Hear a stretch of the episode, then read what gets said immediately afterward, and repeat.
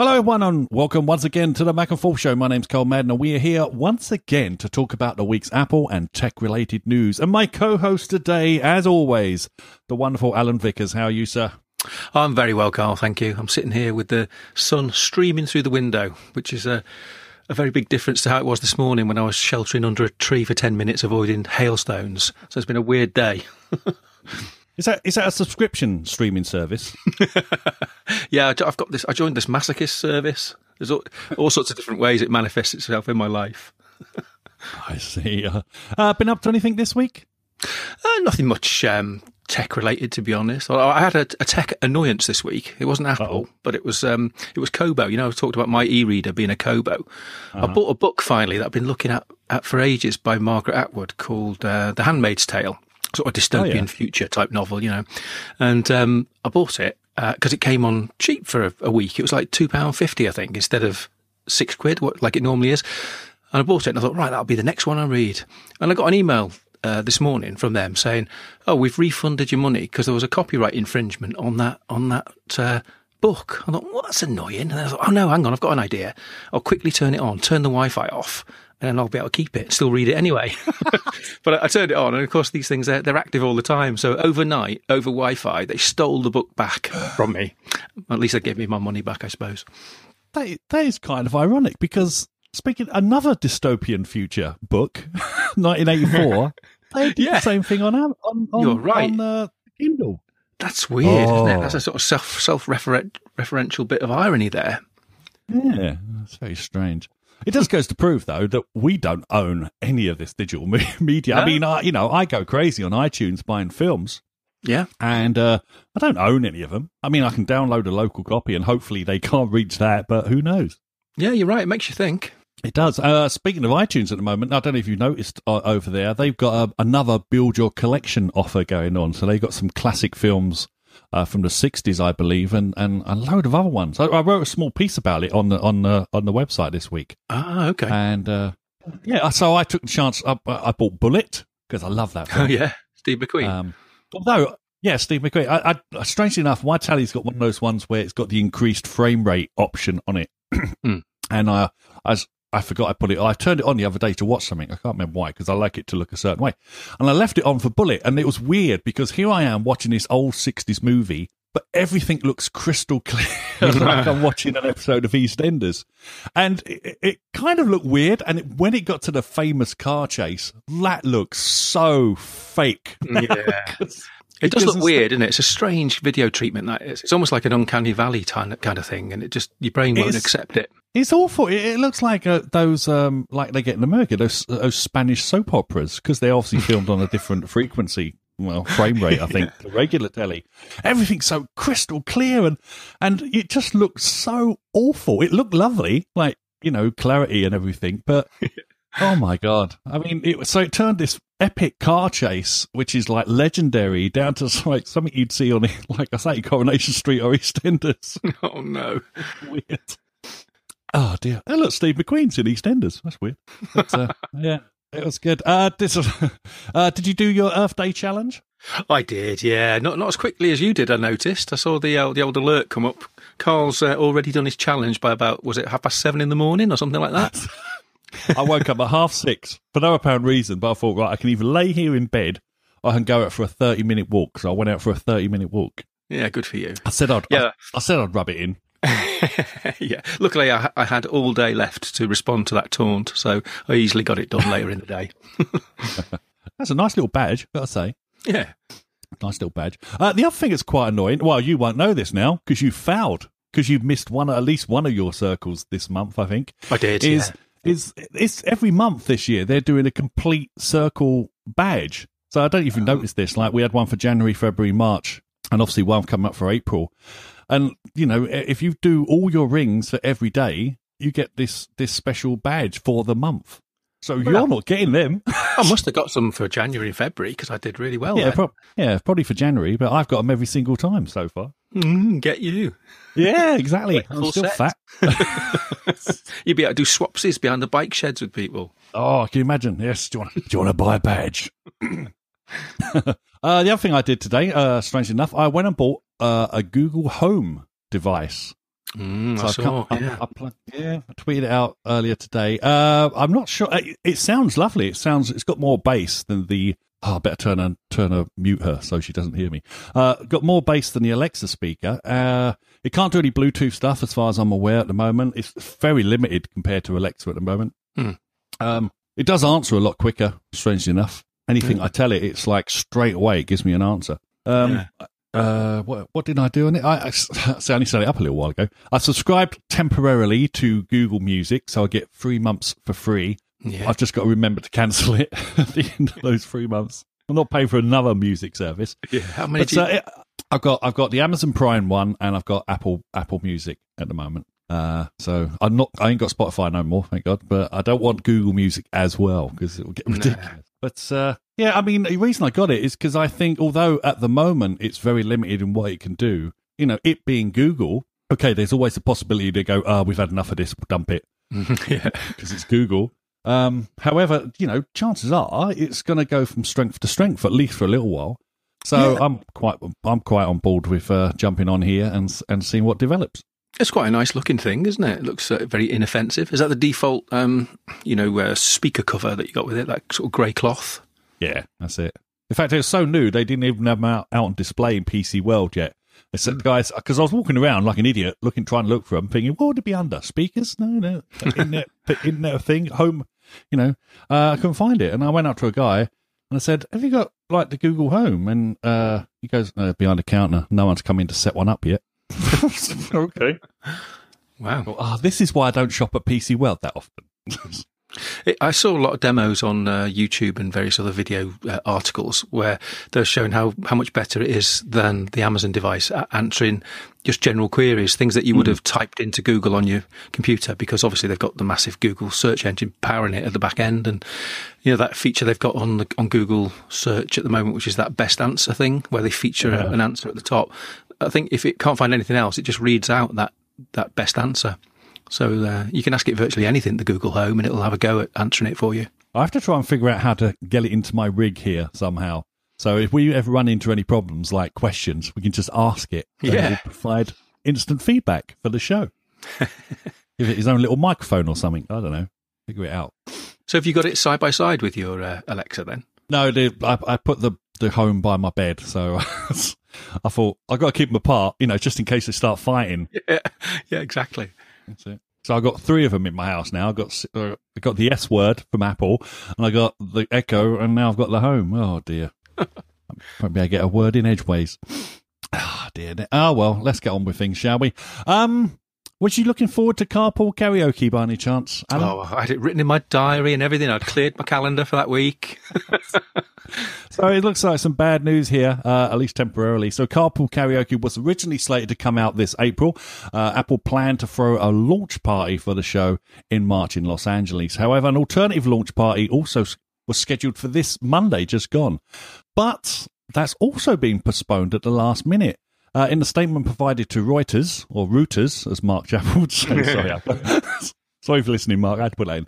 Uh, an Apple spokesman person uh, only said that Carpool Karaoke, the series, will premiere on Apple Music later this year. Ah, dear. So uh, now that the show's been delayed, it looks like the other show from Apple, Planet of the Apps, will be the first Apple made show that airs, unless that gets delayed as well. Mm-hmm. It's no, a weird no one, about what's, Yeah, I mean, all I can figure out is licensing laws. That's all yeah. I can figure it could be. Yeah, it could be licensing stuff, or um, what else could it be? There's, there's nothing that could have been mentioned in any of the um, the episodes that's since changed or anything, is there? Like uh, stuff they want to cut out and re-edit. I mean, they'll all be in the well, can, all the episodes by now. Yeah, yeah, exactly. They'd all be. I mean, li- literally last minute, last minute uh, licensing issues. That's all yeah. I can put it down to. But maybe not. Maybe one of the guests has had a bit of a strop or yeah, or said something illegal. But it's a weird just to pull the whole thing. Um, I can understand pulling an, an episode, but the whole thing seems weird. Perhaps they'll perhaps perhaps when they rendered them, they didn't realise all the lip sync had gone out. Of. Yes. It's strange that they, yeah, the launch party for March was cancelled, and then they immediately announced another one for April. So they, they were confident that whatever issue this is was going to be solvable in a month, and then it yeah. turned out not to be. So Perhaps that's it now. Perhaps Tim Cook has said, "Like you told me it would be sorted in a month last time. I ain't going to trust you again. We'll just say later in the year. Now go and sort it out." so once again, Apple can't ship on time. yes. uh, it's becoming a bit of a trend recently. oh dear, I, uh, I do wonder. Perhaps, perhaps I don't know. Perhaps Tim Cook finally looked at it and went, "No, no, this is too embarrassing." No, I don't know. Weird though. Still, at least we're going to get Planet of the Apps first because I know we're all waiting on tenderhooks for that one. I mean, I am really curious about that one in a sort of a, a slightly uh, non-positive way. I just want to. I hope it's better than than I fear it will be. Are you one of those pers- people who watches like Russian crashes on YouTube or something like that? you just want to see the spectacle? yeah, car crash TV. Oh dear. Oh dear. We will. Let's face it. We're all probably going to tune in at least for the first one, just to see if it does match. You know this horrendous yeah. idea we've all got in our heads. It's going to be like they're going to, and uh, that will of course allow them to say it's the biggest hit ever on. Well, it's the only hit ever on, on Apple Music. Of course, this is exactly what Netflix has with uh, Adam Sandler. So everybody slags yeah. off Adam Sandler movies, but then they've just signed another deal with him because supposedly the, the what is it? The something six, the ridiculous six. I can't remember what the first one was. Um, that was the biggest hit ever on Netflix, and it's open in thirty days. Yeah. So although everybody slags off Adam Sandler, there's he's obviously got people who at least watch it just to see how bad it was going to be.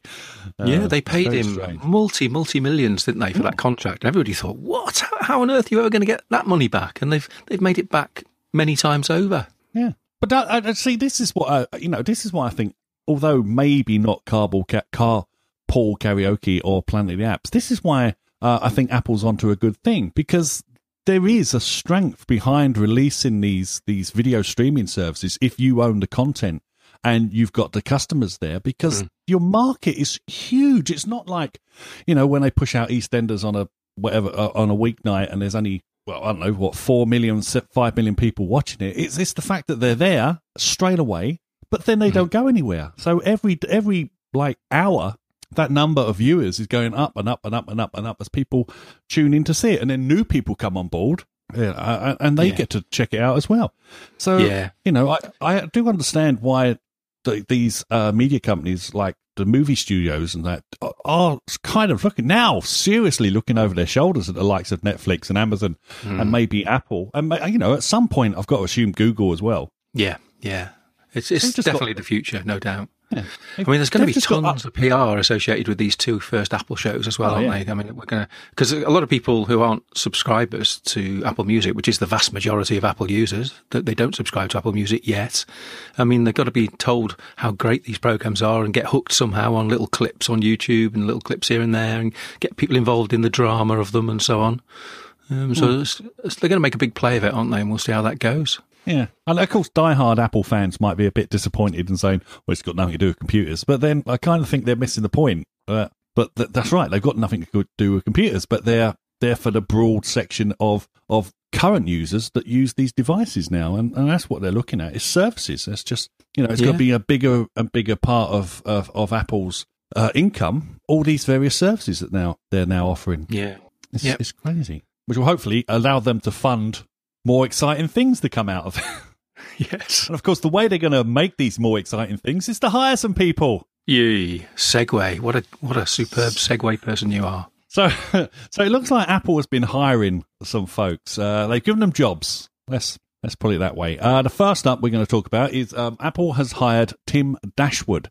Uh, now he's the guy behind Final Cut Pro and Adobe Premiere 300, 360 VR uh, Toolbox plugins uh, which is some fantastic little plugins to to do various codes and things while you're watching through your VR helmet and, and designing things on on Final Cut Pro. Uh, it's possible he'll be working on Final Cut Pro. Oh, sorry.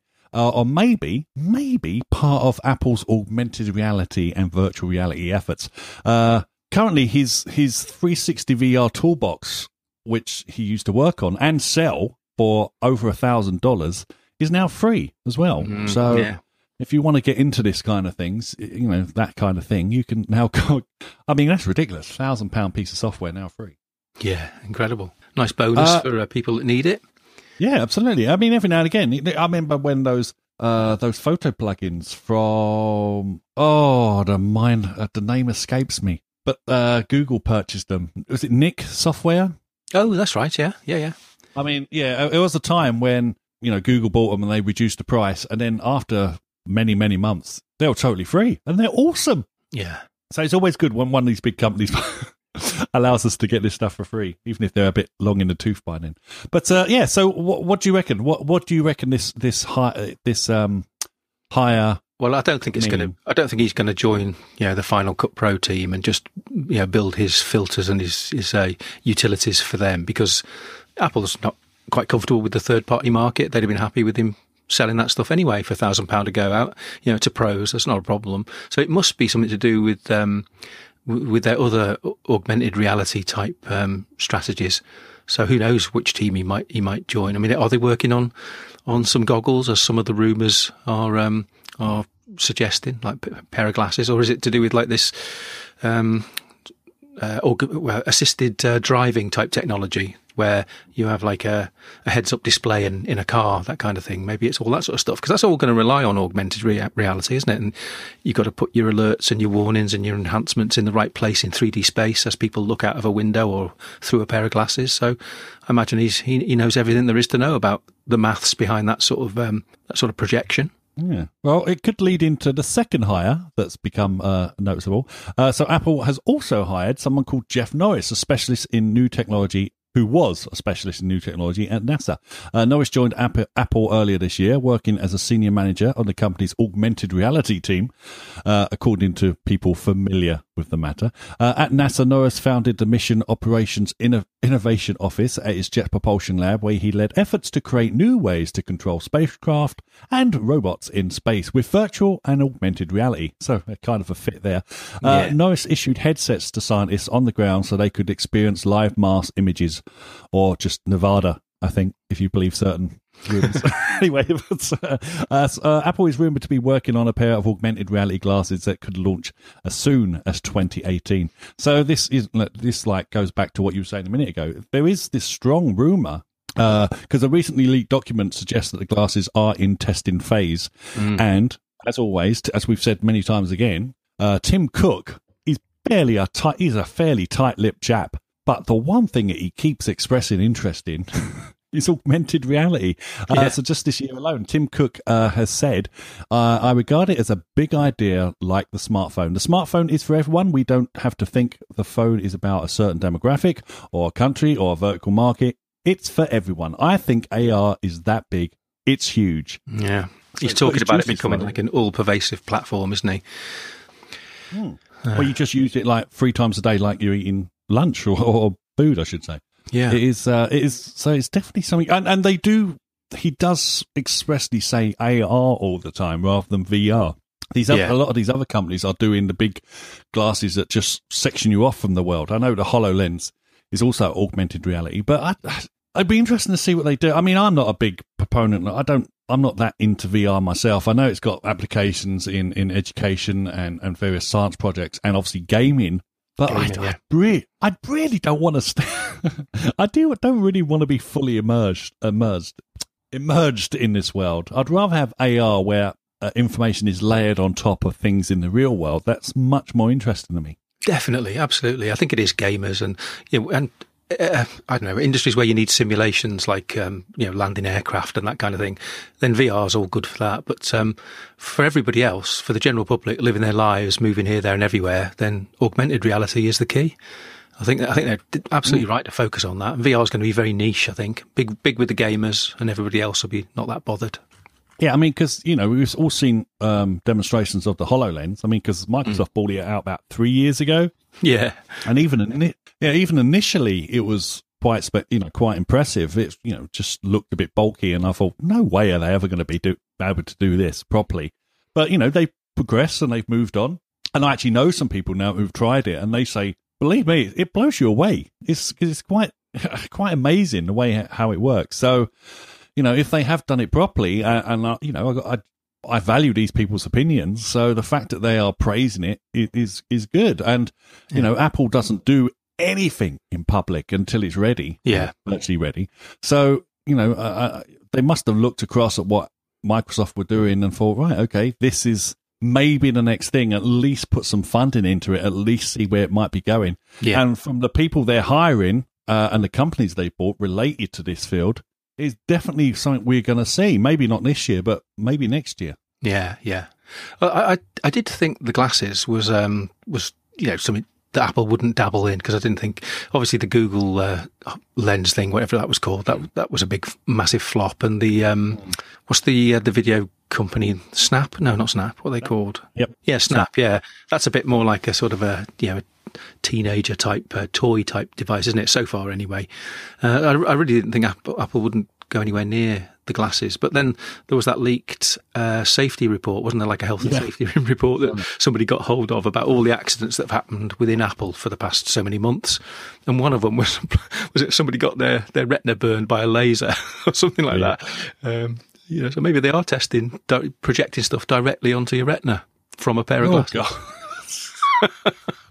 just chills me to That's the, kind of advancement it's... Apple would like to make, isn't it? Like we've we've completely disrupted this field. We've taken it to another level. It does. It, the only thing that stumps me a bit about the glasses is uh, the physic physicality of them, because like glasses are unique. You know, you go to the opticians and you basically you, you get your prescription, but then you have a, a, a, entire wall of how you want your you know your frames to look, and yeah. you can go from cheap fifty quid ones up to you know thousands of pounds as far as I can tell. When I had to go and get mine fitted, here I, she goes, "Here's here's the wall, here's the wall. There's the, there's the designer ones at that end, and here's the cheap ones that are cheap." Because I'm poor, I'm afraid, so I'm going for that cheap end. Uh, but you know, they they look fine and look, and, and I'm just worried that you know, being there's no way that Apple can um can get into a can do these devices and and have that vast array. I mean, I know they got into the watch and the way they got around that by doing different coloured bands, but I really don't think would they be able to do so many different frames? I mean, they got the money to do anything basically, so yeah, it's a possibility. But I, I, just I can just imagine them going like, here's two sizes, one for the yeah. females and one for the males. Thank you, you're welcome, public. yes. and they're only available in white glossy plastic. yeah, that's it. Just like to match the earpods. AirPod. Yeah. So that's the that's the only bit that causes me uh, causes me to pause when it comes to uh, Apple getting. Yeah. I mean, uh, the obvious conclusion is they build it into the phone, and it's you know every time you hold up your phone, for example, if you hold it up against Big Ben or something, or you know Westminster, and it brings up all the data. I don't know from Wikipedia or something, and yeah. or or I, I, I don't know because because if you know people have this idea from from various sci-fi books that you could just hold it up and, and see people's names and stuff, but no, that's never going to happen. People would freak out with that kind of pri- privacy violation. Yeah. It's just not going to happen. I mean, even if you allow, you know, you have to give permission uh, for someone to see your details. No one's, there will be a few. There's always someone who's willing to give up that information. But no, no, if you're walking down the street and someone comes up to me and says, hello, Cole, and I've never met him in my entire life, that would be quite disturbing. Oh, they'd have to be in your uh, contacts database, I'm sure. But it's still uh, the technology to recognize somebody's face and is uh, is quite advanced, isn't it? I think you're right though. Yeah. The phone is the phone is going to be Apple's big play into augmented reality. All these rumors of the um, yeah, the improved stereo cameras in the iPhone 7s or 8 or whatever they might end up being called. Uh, that's clearly where they're going to test the water with uh, augmented reality. I think I reckon they're going to go big with it as well. I think it's going to be one of the major selling points of that new range of iPhones will be its augmented reality capabilities, which is mm. mainly going to be done with software because uh, you know the, the, cameras are pretty good already, aren't they? They'll they'll improve them, no doubt, incrementally. But I reckon they've been working for years and years and years on some really smart uh, augmented reality software purpose built for for your iPhone camera app. I just thought what the um, the edition version of the glasses could be. It would just be a monocle, wouldn't it? yeah. yeah, two monocles. That's what it is. Yeah, and every, there'll be loads of articles about we're going to lose them. We need a strap to connect them. A break thing on it. Yes, uh, I'm sure that will come as well. Uh, right. Well, so let's move on to the third hire that they've done. Now, this one's really out of the blue. I'm, I'll be interested to hear what your thoughts are on this one. Uh, Apple has also reportedly hired John Fenwick, who led Google's spacecraft operations, and Michael Trela, head of satellite satellite engineering. Uh, these two bring into into ranks two experts in the demanding, expensive field of satellite design and operation. At the moment, these endeavors typically fall into two fields: satellite satellites for collecting images and those for the communications. Uh, mm. Boeing Company uh, deta- detailed a plan to provide broadband access through more than 1,000 satellites in low Earth orbit, and Apple is an investor partner of that project. Mm. Uh, a lure for technology companies like Apple, Google, and Facebook. Uh, etc., is to connect billions of people who don't have internet access yet. The broadband service uh, being ex- services, sorry, being explored by Boeing and others would feature low latency and faster speeds than any existing cellular systems. However, there is no hard evidence that these are, these hires are related to any of that stuff, the Boeing project or the low uh, mm. orbit stuff. But it does it does beg the question: why why have they hired these people then? Yeah, exactly. Well, they do seem to be the two fields, aren't they? Ma- enhanced mm. mapping type projects or some sort of uh, pervasive, globally available internet network, like especially for areas of the world of which there are many where communications is still very poor. You know, there's not a lot of infrastructure on the ground or even through the air locally. So satellite uh, satellite internet is already big in those sorts of areas, isn't it? But this this could be a, a hell of a ambitious project to take on if that's what they've got in mind. Well, you know, they, I mean, imagine Apple uh, what they would want to do. they would want to uh, run their own global uh, internet access service, wouldn't they? For yeah. iPhones, you get as part of owning an iPhone or part of your your iCloud account, or if iCloud turns into um, a version of Prime, you know, it's one of it's one of these extra things you just get bundled in for free now, along with music and other and, and storage for your backups. You now get free um, free internet access or free telephone calls across the world, all run by Apple. That wouldn't um, that wouldn't annoy anyone in the communications field whatsoever. No, actually, it's right because we all blame. We all have a similar situation where we go, "Oh, bloody phone's not working." Working again. I'm in a dead zone or whatever. And not just Google, uh, not just Apple, but you know, Google explored this with their balloons. If you remember, they were putting up That's all right, these yeah. balloons in Africa, and it was you know creating a mesh, and so you get not a very fast signal, but it was there. Yeah. Um, but it is, this does look to be going to the next step. Now, a lot of people have tried this in the past, and they've all crashed and burned.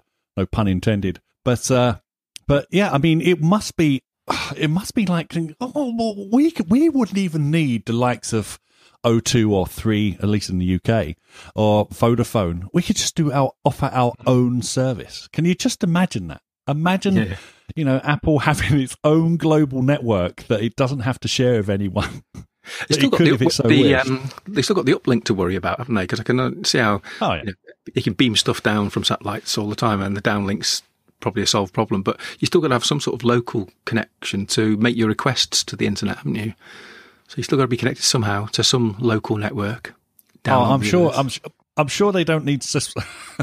maybe they don't need satellites on the ground to do that. I mean, they've got all that technology already. It's the stuff up in the air. I think it seems to be the problem, and the, the ability to make money from it. Because, like I say, yeah. some other companies have tried this and, and failed miserably. Yeah, uh, gone broke and stuff. But uh, yeah, I mean, it, it is one of those things where you can look at um, Apple's war chest. And as we mentioned, you know, time and time again, it looks like Trump is going to allow them to bring that money back into the country. And rather than spending it on something stupid like Disney, um, this would be a much a, a, much more interesting use of that some of that that money there that they yeah. had. Maybe Barry was very prescient last week because they've hired all these NASA people since he suggested they might buy the moon. So you never know. Firstly, never suggest Barry is it goes straight to his head. but that's also a scary thought, actually, thinking he'd be president. Um, but uh, yeah, but it, it's it is interesting, and again, it just goes to prove that none of us really know what the hell Apple are up to at any given time. we all think we do. We all think we know what the next phone, what the next camera's going to be, what the next screen's going to be, what the dimensions are, and truth be known, we know nothing. Yeah, I mean, but apart from offering these people, you know, big salaries, which obviously is a massive attraction to most people in the world, these are the sorts of people who've had like good careers. They're, they're very senior people, been working in this, these industries for like 17, 18 years, some of them.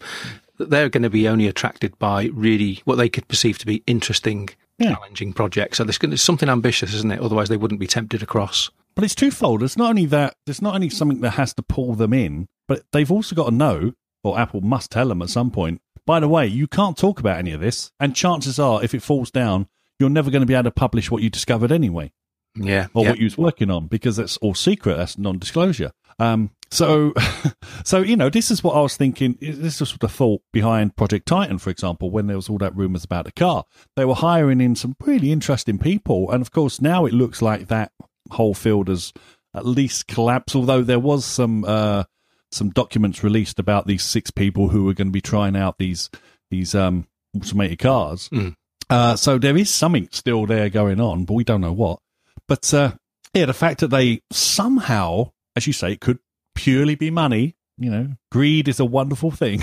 yeah. um, greed is good, as Gordon Gekko used to tell us. But uh, yeah, I mean, something's obviously you know once you once you make so many millions, does the next million really count? I mean, is it as impressive as the first million or first billion? Or I, I, I doubt it. I'm not sure if anyone working for NASA is a millionaire. They, it could be, but who knows?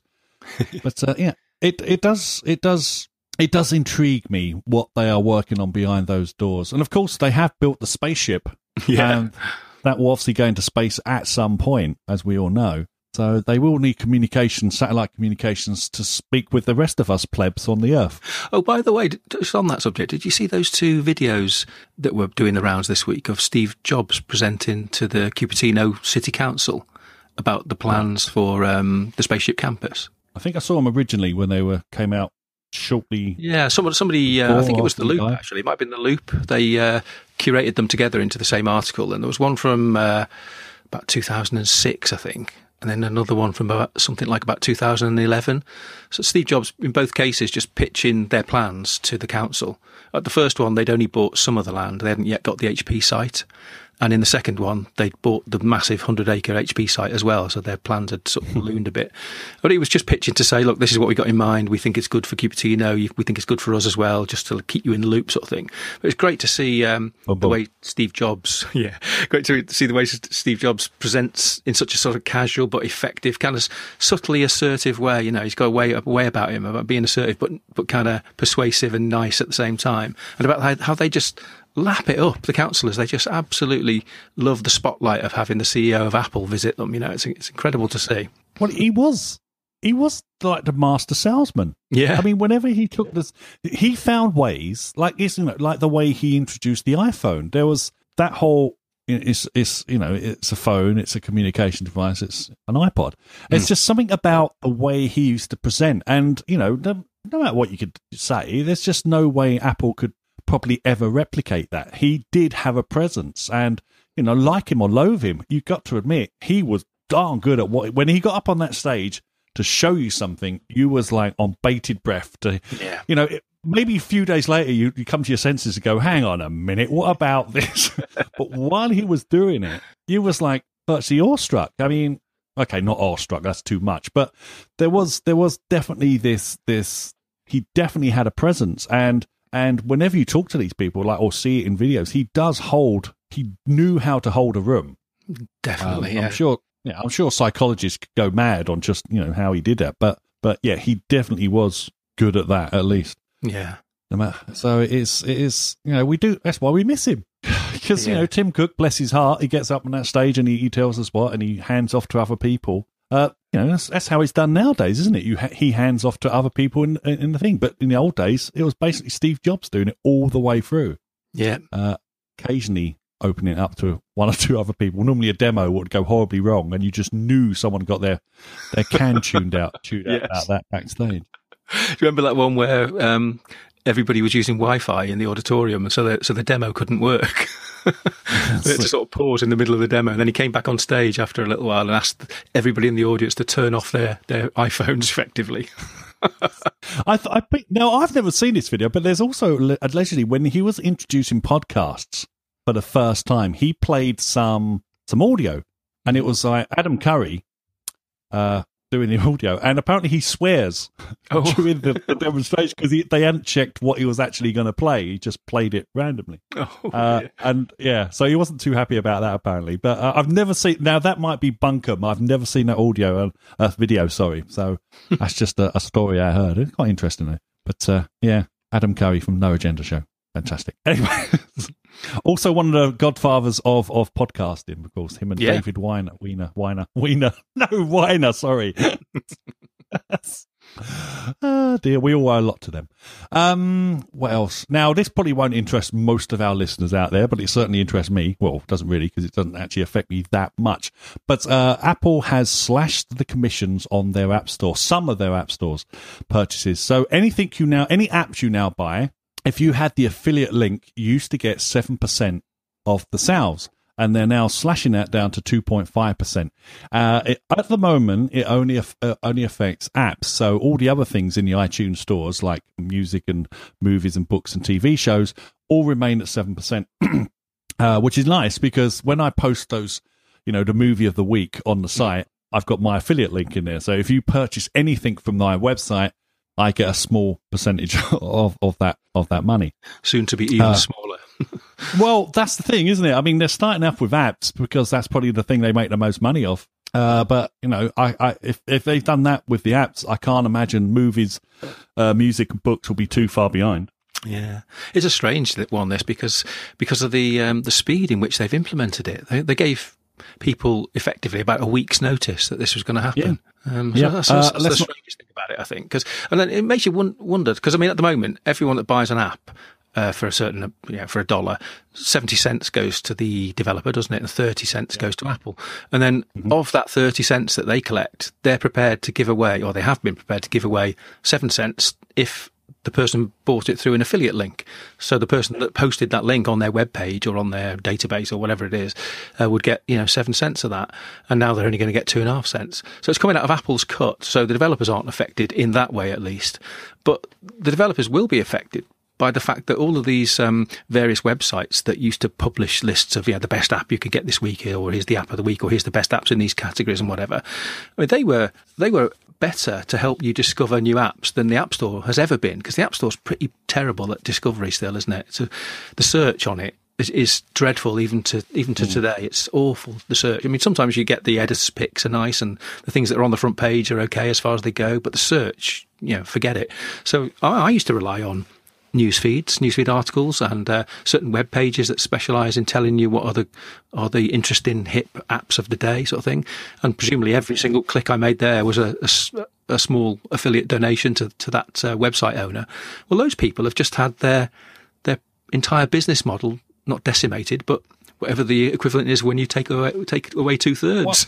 It's incredible, isn't See, it? Two thirds of their revenue's gone. True, but then I'd always come back to the to, to the to the argument is if you're basing your business on somebody else's business model, then you're doomed to failure. Mm.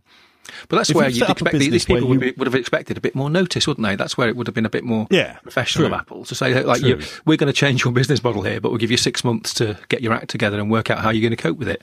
But oh no, you've got a week. It does, I- and we don't like I say we have no idea what Apple suddenly decided to do this. It's totally out of the blue.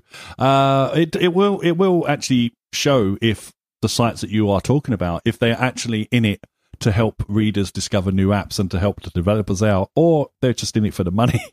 Yeah, because you know yeah, you yeah. can get click farms and stuff like this going on. Uh, of course, this Apple aren't alone in this. Uh, recently, uh, Amazon have reduced some of their rates as well, and of course, Google Play Store. There's nothing. There's no affiliate link as far as I'm aware. So they Yeah. never give out any money. Uh, Probably because most of their apps are free, as far as I can tell. But but uh, it is it is a concern. I mean, it's not concerned me. I get so little out of it anyway. I, it's no big deal to me. But no. all it is is I'm just you know you, you but really what what are you doing I, I know I know you can for example you the way you do it is you sign into the affiliate links you sign up you create an account they give you a specific code every time you want to put a link for uh, say a movie or a book or an app you just go into their link maker it creates you a link it puts your affiliate code at the end you copy that you paste it onto your site and you're done Yeah. uh, and that's it. So it's really, it's not, you're not really doing that much work. And then if you, it's down to you how you write the the uh, review or or the piece. If you can entice people into buying it, of course, it's not costing the person buying it any different. They just pay the same amount of money. So you're just helping out either the site you see it on because you want to give them a little bit of a cutback, just like you know ads and things like this yeah. or or you just you know just don't care and you just go somewhere else and buy it direct and then of course apple gets all the money Yeah, I assume, one of the consequences is going to be that you know uh, sites that rely on some of this affiliate revenue, uh, along mm. with normal advertising revenue, are going to have to tip the balance the other way again, and we'll start seeing more annoying ads on uh, on these web pages. Because I mean, I, have never minded clicking an affiliate link. I mean, it's nice if the website gets a little bit of a kickback. Why not? But I hate seeing ads on these in the middle of an article, especially when it's completely out of context. But I heard hey, I uh, see both. Oh yeah, They're doing both. They're trying. It, it's a double dip affair. They, they give you an affiliate link and then they stick adverts on as well. Now, come on, that's not on, is it? So, no.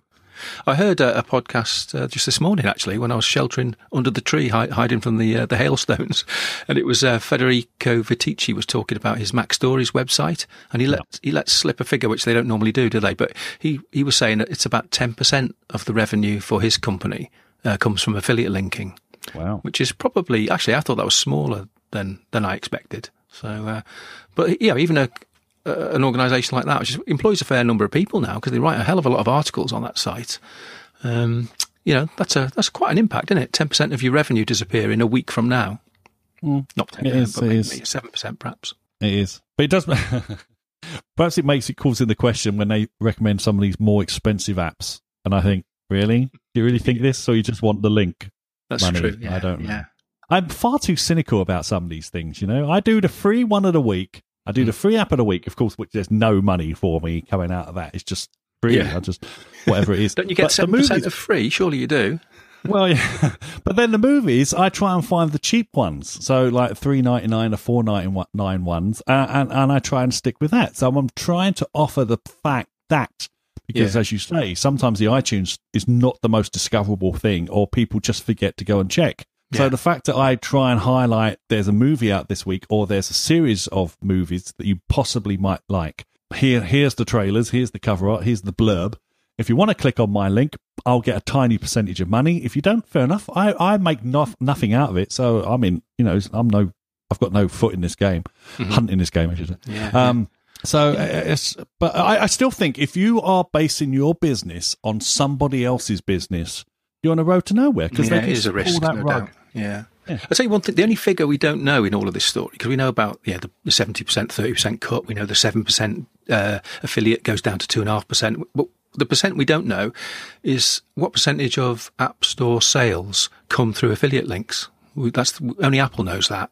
Yeah. And um, I imagine it's quite small, to be honest tiny, and uh, which makes you think, why, why, are they bothering to try and save this few percent if it's such a tiny contribution yeah, to their revenue? Well, because they're hard up for money, Alan.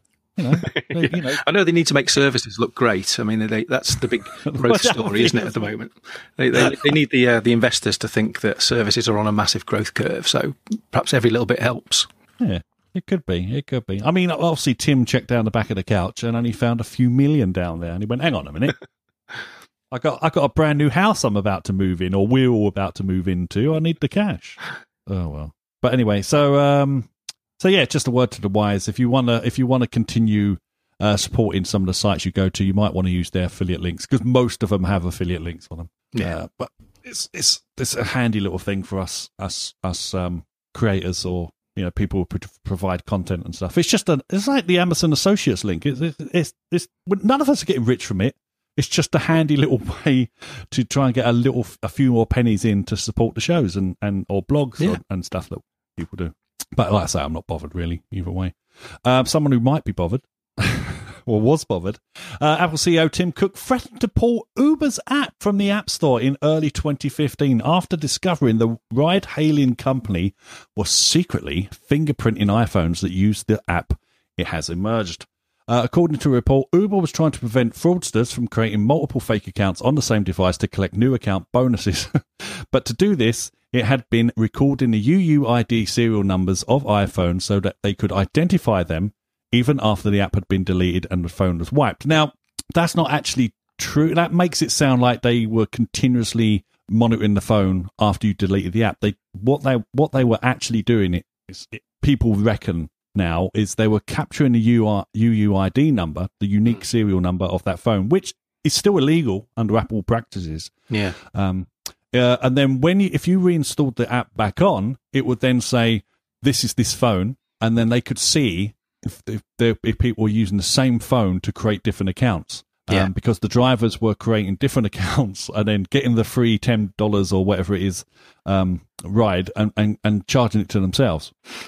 Very clever. It's always you always find people clever who will take advantage of these little loopholes. It's fantastic. Uh, the approach was a clear violation of Apple's app privacy guidelines, uh, facing the loss of millions of iPhone customers. I'm sure, yeah, I'm sure it must have been millions and millions of iPhone customers, which would essentially destroy the ride, the ride-hailing business. Uber relented, um, and they've now no longer used this practice. But of course, because it's Uber, I mean, Uber, Uber's like certain other people at the moment. No matter what story is written, it's to like dig at them and like like, stick the knife in as far as you can Yeah. because they've done some things that are a lot more shady than this in the past. Well, they've But, made their um, bed and they're they're finding it very uncomfortable to lie in it now, aren't they? It's uh, Yeah. they're a strange, strange company. I mean, I know that they had to do something aggressive to disrupt this this taxi uh, service. That's uh, you know the old the old um, the, the old way of hailing a cab and paying for it, and uh, drivers. Uh, employed by local taxi companies, all that sort of stuff. They had to go in and s- smash all that to bits to get their new service to work. But they uh, and they have taken it too far, haven't they? They've stretched it too much uh, with some of these dodgy dealings. There was, like you say, this is one of the the least worrying things Uber have been accused of over recent years. But what I don't understand is is a lot of these other tech companies have done exactly the same things in the past. Like you know they've you know Facebook in, in the early days did some very dodgy. Google did. They've all done dodgy things to try and get their foot in the door and then try and you know pry open a business uh, for the largest amount of people. And and it just seems to be you know I've got, I've got no love for the for the management team at Uber. I, whenever I use one, it's the drivers. The drivers I found are fantastic. Every time I've got into an Uber cab in London, it's only because I've, I've missed the last bus home, basically. Um, because they're cheap, but they're not as cheap as London Transport. But uh, yeah, I mean, they're all uh, wonderful, wonderful drivers, and I always talk to them. You know, like, how's your night? How's you doing? Do you enjoy working for Uber? And they all love it. They all do love. They've all every single one of them to a, to a person has said, "Yeah, I love it because you can make up your own times. You do your own times, and you know, you get out and about, and you make money, and and and you know, what they couldn't ask more." But yeah, some of the choices that their management team is making is eh, they come across creepy. But I, but again, once I, I once a company has been targeted as this is a terrible company, especially by I don't know, shall we call them social justice warriors of the day? I don't know. But Yeah. once once you're in their crosshairs, forget it. You're you're you're you're done uh, Yeah. pretty much. And and and I can understand uh, the way the uh, this story was originally reported is they wasn't just doing it when um when when you had the app installed it was even after you deleted it they continued to track you of course that was proved to be nonsense but it was just Yeah. poor poor th- phrasing but yeah i mean you know Well, they also put are- some sneaky code in there, didn't they, to uh, to ring fence um, yeah, the Cupertino, uh, so that Apple couldn't spot that this was happening. So that Yes. the software would be aware that it was near Yes. Apple's HQ, and it would not do this dirty stuff there, so that the Apple you know review store people wouldn't spot it, and the Apple uh, employees wouldn't spot it. see that just sounds like wishful thinking to think that would actually work But Because, it's, you it's know, the intent, isn't it? The very fact that they tried it shows what kind of a company yeah but they are. Uh, True, but they're not seriously thinking every single person who reviews Apple uh, like I- iOS apps is in that little building there. No, no. they, they farm them out all over the all over the place. That's I how it got imagine. spotted in the end, wasn't it? It was some other uh, review site elsewhere that spotted it. But um, yeah, I mean, I, I do. They definitely need to clean up their act or hire better better PR people, shall we say? Yeah. Um, because I do, I I I don't mind the service. I'm I'm not one of these people who gets their pitchforks, you know, because they're saying they're sharing ID and and privacy information. But well, what's Google doing then? What's Facebook doing then? What's other ton of other companies you use doing? They're all using this stuff. They're all doing these things. They're all trying to get ahead by using your data and and and your, you know, your supposedly anonymized data, but if if these guys are clever enough, they can soon work out who's who and where Yeah. they're going and who they are. I mean, it's just crazy. It's just like we're going to pick on that person because we don't like them, but all these other people doing probably exactly the same thing, we'll ignore them because they give us money. Uh, sorry, uh, they don't. Sorry, no, no, they don't give us money at all. But these people don't, so we're going to pick on them. Yeah. Um, but it just seems to me. I mean, I, like I say, I've got nothing about Uber management, I don't care about them in the slightest, but the drivers are wonderful. Uh, and they're always cheaper. But of course, you can't say that in London because you get a certain section of society come down on you like a ton of bricks. Yeah. Because it's their livelihood. I can understand that. But, you know. There was another story this week where Uber was um, was given focus for, for doing something bad, where in fact it was another company down the chain which was doing the real bad stuff. So I think you know Uber's one of Uber's main rivals is Lyft, isn't it? L Y F T, mm-hmm. and of course a comp- any company would be interested in knowing the health of their uh, main rival and how they're doing and which regions they're doing well and all that sort of stuff because it helps you gain try to gain back some competitive advantage. So apparently Uber purchased a load of data about Lyft customers from um, what are they Unroll. called now? Yeah, there was another intermediary, uh, the ones that do the the Apple analysis. Slice, Slice, Slice, Yeah, Slice Intelligence, yeah. And, yeah. Uh, Slice in turn had bought a load of data from Unroll, which was uh, apparently anonymized, but nonetheless still useful data about w- where users had purchased Lyft rides, and uh, they that's made that for sale. And then a chain of companies bought it, and Uber was at the end saying, "Thanks very much. That's very useful to us." But um, again, it, it, makes you think about people don't people don't really think when they sign up for these services because no. Unroll.me, the the company that that collected the data, they um, ostensibly offer a free service which might be useful to some people, which says, you know, if you let me look at your email, I'll um, I'll automatically unroll you from lots of these annoying um, daily subscription services that you get. Mm-hmm. So some people think, yeah, that sounds great to me. So they just give it give it their Gmail credentials or give it permission to to look at their Gmail um, email logs, and they weren't just looking for these. Uh, these subscriptions. They were looking for everything. They just went in and sucked up everybody's emails, including receipts for things they'd bought. Well, everything, every email they ever got, all stored on some massive database somewhere, and then anonymized a bit and churned a bit and produced information from that data and sold it. So, so much for a free service. I bet it wasn't written like that in the EULA. no, I read the EULA actually this week, and it's hardly mentioned at all. So, uh, even though they say, you know, we were quite upfront about it, uh, in in return for getting this free service, you give us permission to, you know, process and uh, anonymize, but then process and sell your uh, your email information. But it's not said that explicitly at all. Very. So this this is the dichotomy, of course, because Apple is very very strong on their security stuff. They uh, to to the extent that they get lambasted about it on, on you know certain times because the majority of people, and I'm just as guilty as anyone else, uh, will go on Facebook and we'll share where we are, we'll share who we're with, we'll share what we're doing, we'll share everything. We'll we'll tell the world that we're not home. Please come and burgle my house because I'm not here. And here's my house, and here's videos of inside my house, so you can see what it looks like and all the things I've got set up. Um, we do all these things, right? Um, but uh, you, you know, Apple's a company can only do so much to to try and protect us.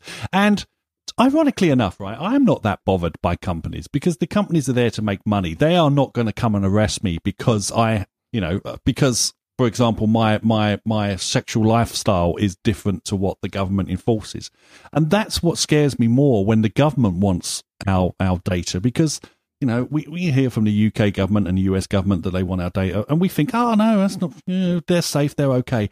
But let's not forget that once you let them in, you have to let the other governments of the world in who hmm. don't have such a good track record with, with looking necessarily after their people.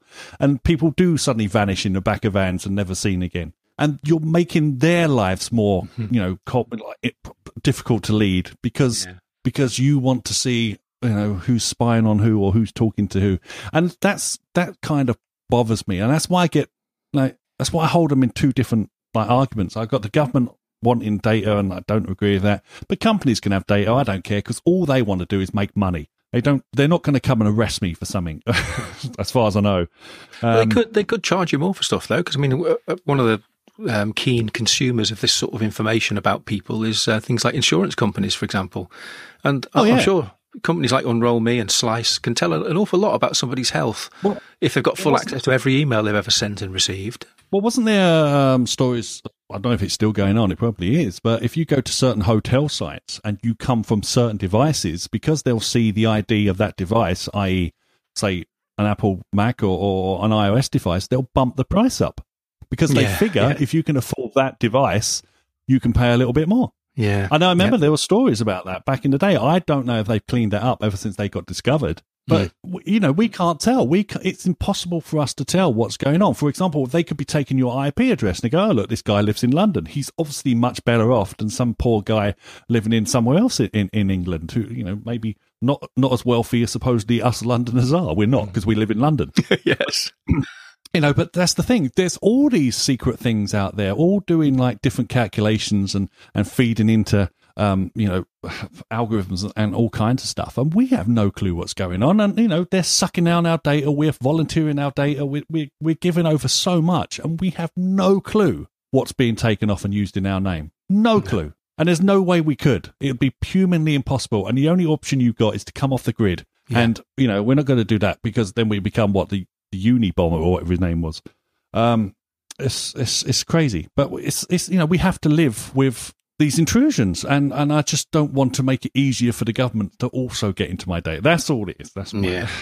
If I was the rant, rant over. That's I think the best you can hope for is that companies are, um, are, and governments are made to be transparent about it, so that it's obvious to everybody at the point that mm. they decide to register for a service or whatever that they're totally clued up on what the trade-offs are that they're taking into account there. Because if you make a conscious choice to something, so for a lot of people, you know, the value of, of a free service is worth giving up a little bit of um, privacy, isn't it? So that's a fair trade, really. Yeah. It's, when it's a secret trade that you don't really understand, that it becomes a bit more sinister. Yeah. Actually, I was going to say, suggest then that the government should like introduce laws. So if a company goes broke, they cannot sell that information on. It has to mm. be hmm. deleted. But then I thought, no, they'll just take it for themselves. so you can't win. Uh, let's see, move on. Uh, Facebook apparently is trying to take responsibility for sp- the spread of misinformation surely they're trying to take responsibility for not spreading misinformation and changing how uh, its products deliver news. A test that might populate the newsfeed uh, with articles related to one uh, on one that all your friends are sharing is a little box will now appear or maybe appear because they sort of test this on small audiences to see how it goes down. So a small box will appear underneath a story linking to various other articles on the same subject uh, and these have been pushed by different publishers and, and fact checkers. Uh, mm. So this should provide an easier access to additional p- perspectives and information, including articles by third-party fact checkers. Product manager Sara Su writes in a blog post. So you know, I mean, obviously we all see the nonsense stories that pop up on Facebook. I you, you can normally see them a mile off a lot of other people don't seem to be able to spot the spot that they're completely fake, even though the normal normally the picture that's attached to the article is so outlandishly fake. Sometimes you think, the hell, why and why are people falling for this? but uh, yeah, I mean, I mean, I, I you know, I, I'm I everybody knows who listens to the show. I like my conspiracy theories. I'm not as bad as some people, but uh, it is it is interesting. I, I just wonder about See, I like this idea because they are giving here's the same story for other people. And if, if you come mm. to certain sources, certain sources I trust, there's certain other sources I think, you know, whatever, You're just have to click them, you know, link bait really to get yeah. all your ads feeds and stuff like this.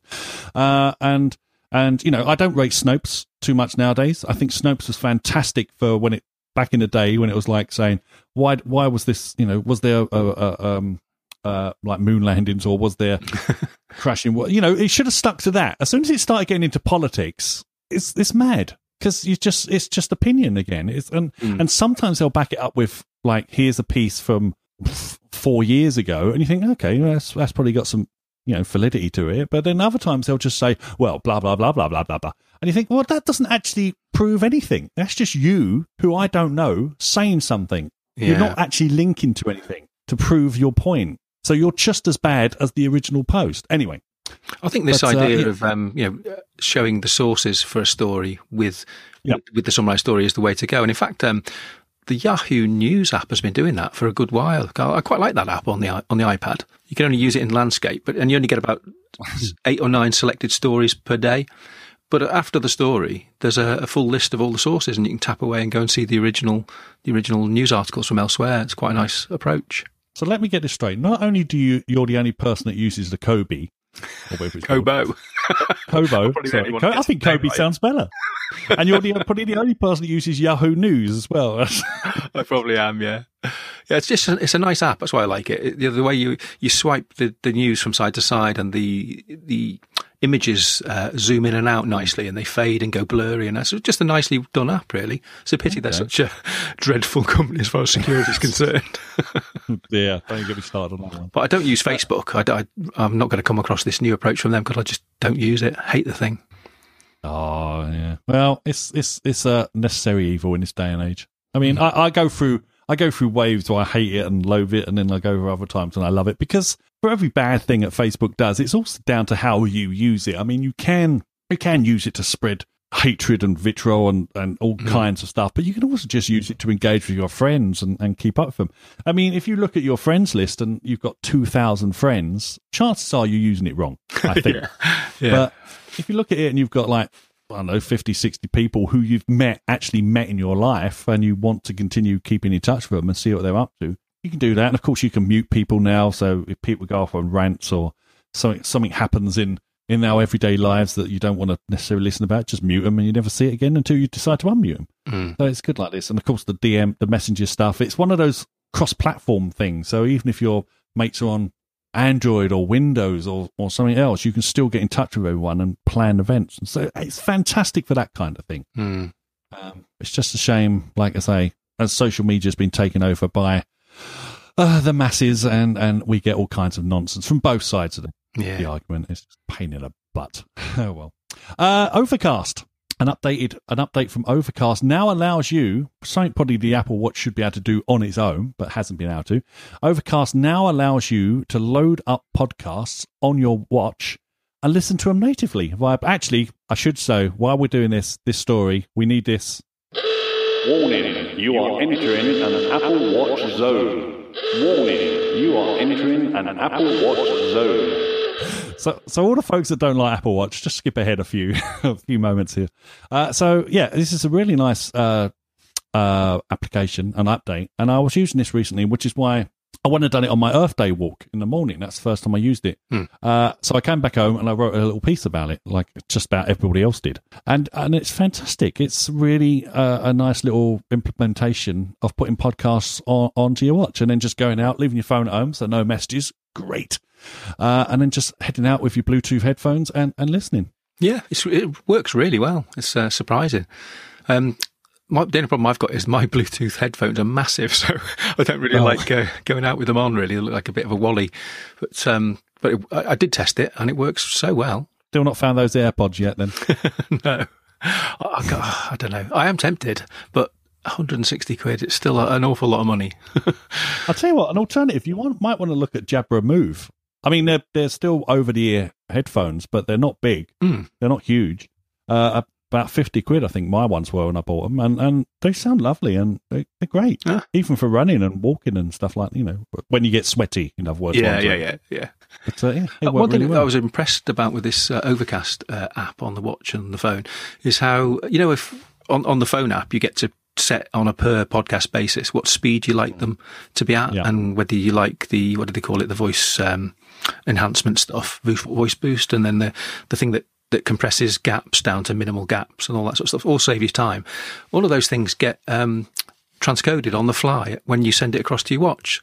So if you listen to oh. something at double speed with voice boost and with the, with the um, smart smart sound, whatever it's called, if you have all those settings on, it quickly transcodes it. So now you get a uh, presumably like an MP3 or something that has those characteristics, and that gets sent across to your watch. So the watch um, CPU hasn't got to do a lot of work to honour your settings because all it's doing is playing a, a straight file that's been transcoded by the phone before it sent it across. So wow, I wish I'd known that because I see I saw no one's piece mention that. And I didn't notice it myself because I just had everything set to like normal speed. Well, uh, that's certainly what happened to me. I had, I have a double speed one, one of my podcasts, and it's it certainly played at double speed.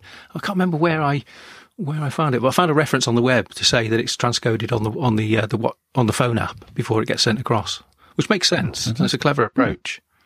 So um, yeah, Marco has beaten even Apple to this feature, hasn't he? Because the Apple Podcast app doesn't do this. No, I got I got to assume uh, the next update will, but yeah. Because especially now, it's like they've got a piece of software out there doing it.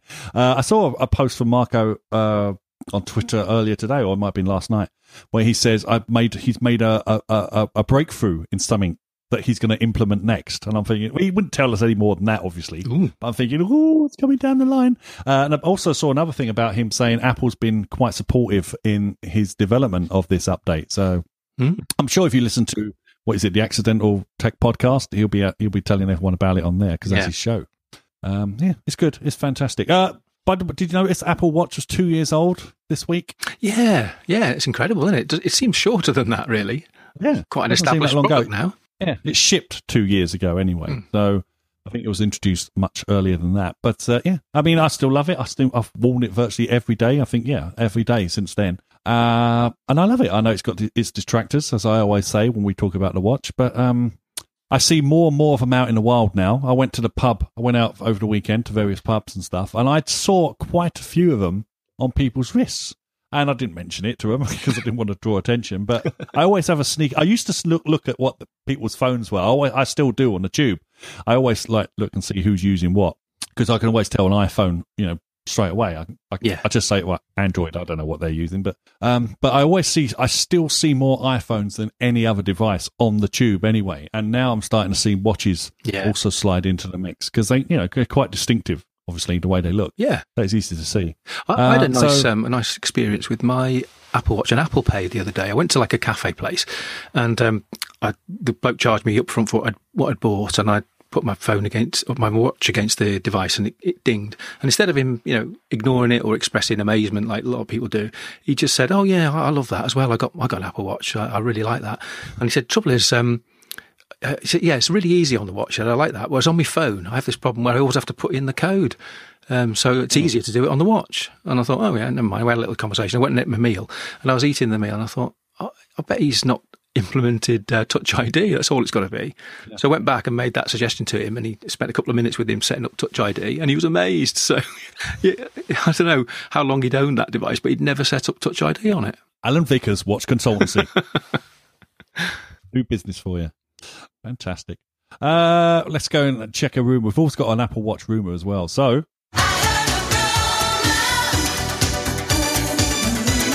And this is a new report from Business Korea uh, alleges alleges alleges sorry that an advanced micro LED display could make its debut on the next Apple Watch, replacing flexible OLED panels mm. of its predecessors. Micro LED displays are displays are thinner, lighter, and more energy efficient than OLED and LCD screens. Uh, back in now, back in 2014, Apple has acquired a micro LED specialist called LuxVue. So, you know, uh, um, uh, this would scare, well, not maybe scare, but it would definitely show some, give some concern to Samsung, for example, because they currently get their screens from Samsung and LG, I believe. Mm. and especially if they get it onto the watch, then maybe in a few years' time we'll get uh, these micro LEDs on our phones. Yeah, because they're meant to be fantastic, like really screens. Like you can get tiny, tiny, tiny pinpricks of light, uh, uh and the displays are stunning. And uh, you know, as I say, they're very energy efficient. So that would mean hopefully, yeah, because the biggest drag on our phones, as far as I'm aware, is that down screen. Yeah, so, well, it, it, makes uh, sense because they ha- the Apple Watch was the first Apple device to have an OLED screen, wasn't it? So it's almost like they use it as mm-hmm. a test bed for new screen technology, and then a couple of years later, it'll make its way up to the the bigger devices. So yeah, look forward to this.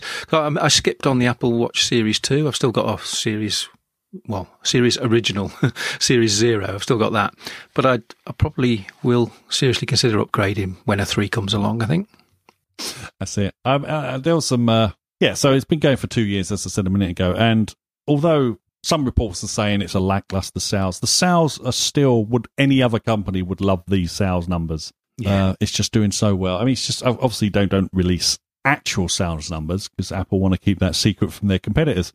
But uh, it's doing well, and like I say, I'm seeing more and more of them creep out into the world, and, and the apps are getting better and better, and the device is getting better and better. Yeah. Uh, and if you're still not on board, I fully understand why. I mean, it's a watch for God's sake. It's not doing anything groundbreaking, but it does definitely add to the experience of owning a phone, iPhone anyway. Yeah, no doubt. Um, it's wonderful. And I still love mine. And I still keep buying third party bands as well because I just don't care. I, I, followed your lead and got one of those Nike copy bands off of Amazon. It's really nice. The one with the holes in. I just used my affiliate link. I don't know if it did actually. I might have done. Oh. I didn't get the same colour as you, but it was the same uh, manufacturer. I got the one that's like pale grey with white white holes. It looks rather rather classy. In fact, since I bought it, I haven't I haven't changed the strap. I've kept that one on. I've got my eyes on. They do a red and black one. I don't even think Nike do a, a red and black one, ah. but there's a nice red and black one in there as well at the moment. I'm thinking, Oh, I've got to get that because that looks. I like the red, red and black combo, but anyway, I digress. Uh, reviews. Well, I can spare you all the cold reading of Matt this week because I have got it. I've got it as backup now, so just be aware because this week we have a review, or rather, I think a re-review. Um, this is from a Beaver Blade uh, sent yesterday, and he says gives us five stars, very enjoyable. He writes, or she writes, uh, one of my must have podcasts, which I look forward to every week. Carl is an excellent host. Oh, my head, it's getting so big. Oh, it's growing. Who keeps the show together and flowing well. Thank you very much for that, Beaver Blade. It's greatly appreciated. If you'd like to send us a review, we'd love to hear from you. We really would. Just head on over to iTunes, search for Mac and Forth, hit that submit a review button there and just type us out a few words uh, and we'd love to read them out on the show. If another way of supporting the show, obviously, is our Patreon page. Uh, the link is in the show description on this very podcast. In fact, if you just want to head over there and give us a little bit of funding, it'll be absolutely brilliant. I don't want to make get rich of this. I just want it to help fund the show of all the background services we use to keep the show running. Uh, any anything you can give us would be greatly appreciated. And I think that's pretty much it from us this week. So, Alan, where can we get hold of you, sir? Well, uh, just on Twitter, really. Storm Gorelli on Twitter. Up to anything this week? Anything planned? N- no, nothing planned. That's my life at the moment. Nothing planned. Take every day as it comes. yeah. Uh, my name's Carl Mann. You can hold me get hold of me on Twitter at claw0101. You can get hold of the show at Mac and Forth. Email the show, macandforth at gmail.com. Uh, you can also get hold of us on Google Plus and on Facebook if you so wish. And like I say, if you see the posts where I say these are the movies of the week, if you want to help out the show, that's another way to do it. Just if you want to purchase anything through our affiliate links, greatly helps the show uh, and keeps us going. So pretty much that's it. Until next week, everybody out there, thanks for listening and stay safe and be nice to each other. Bye. Bye.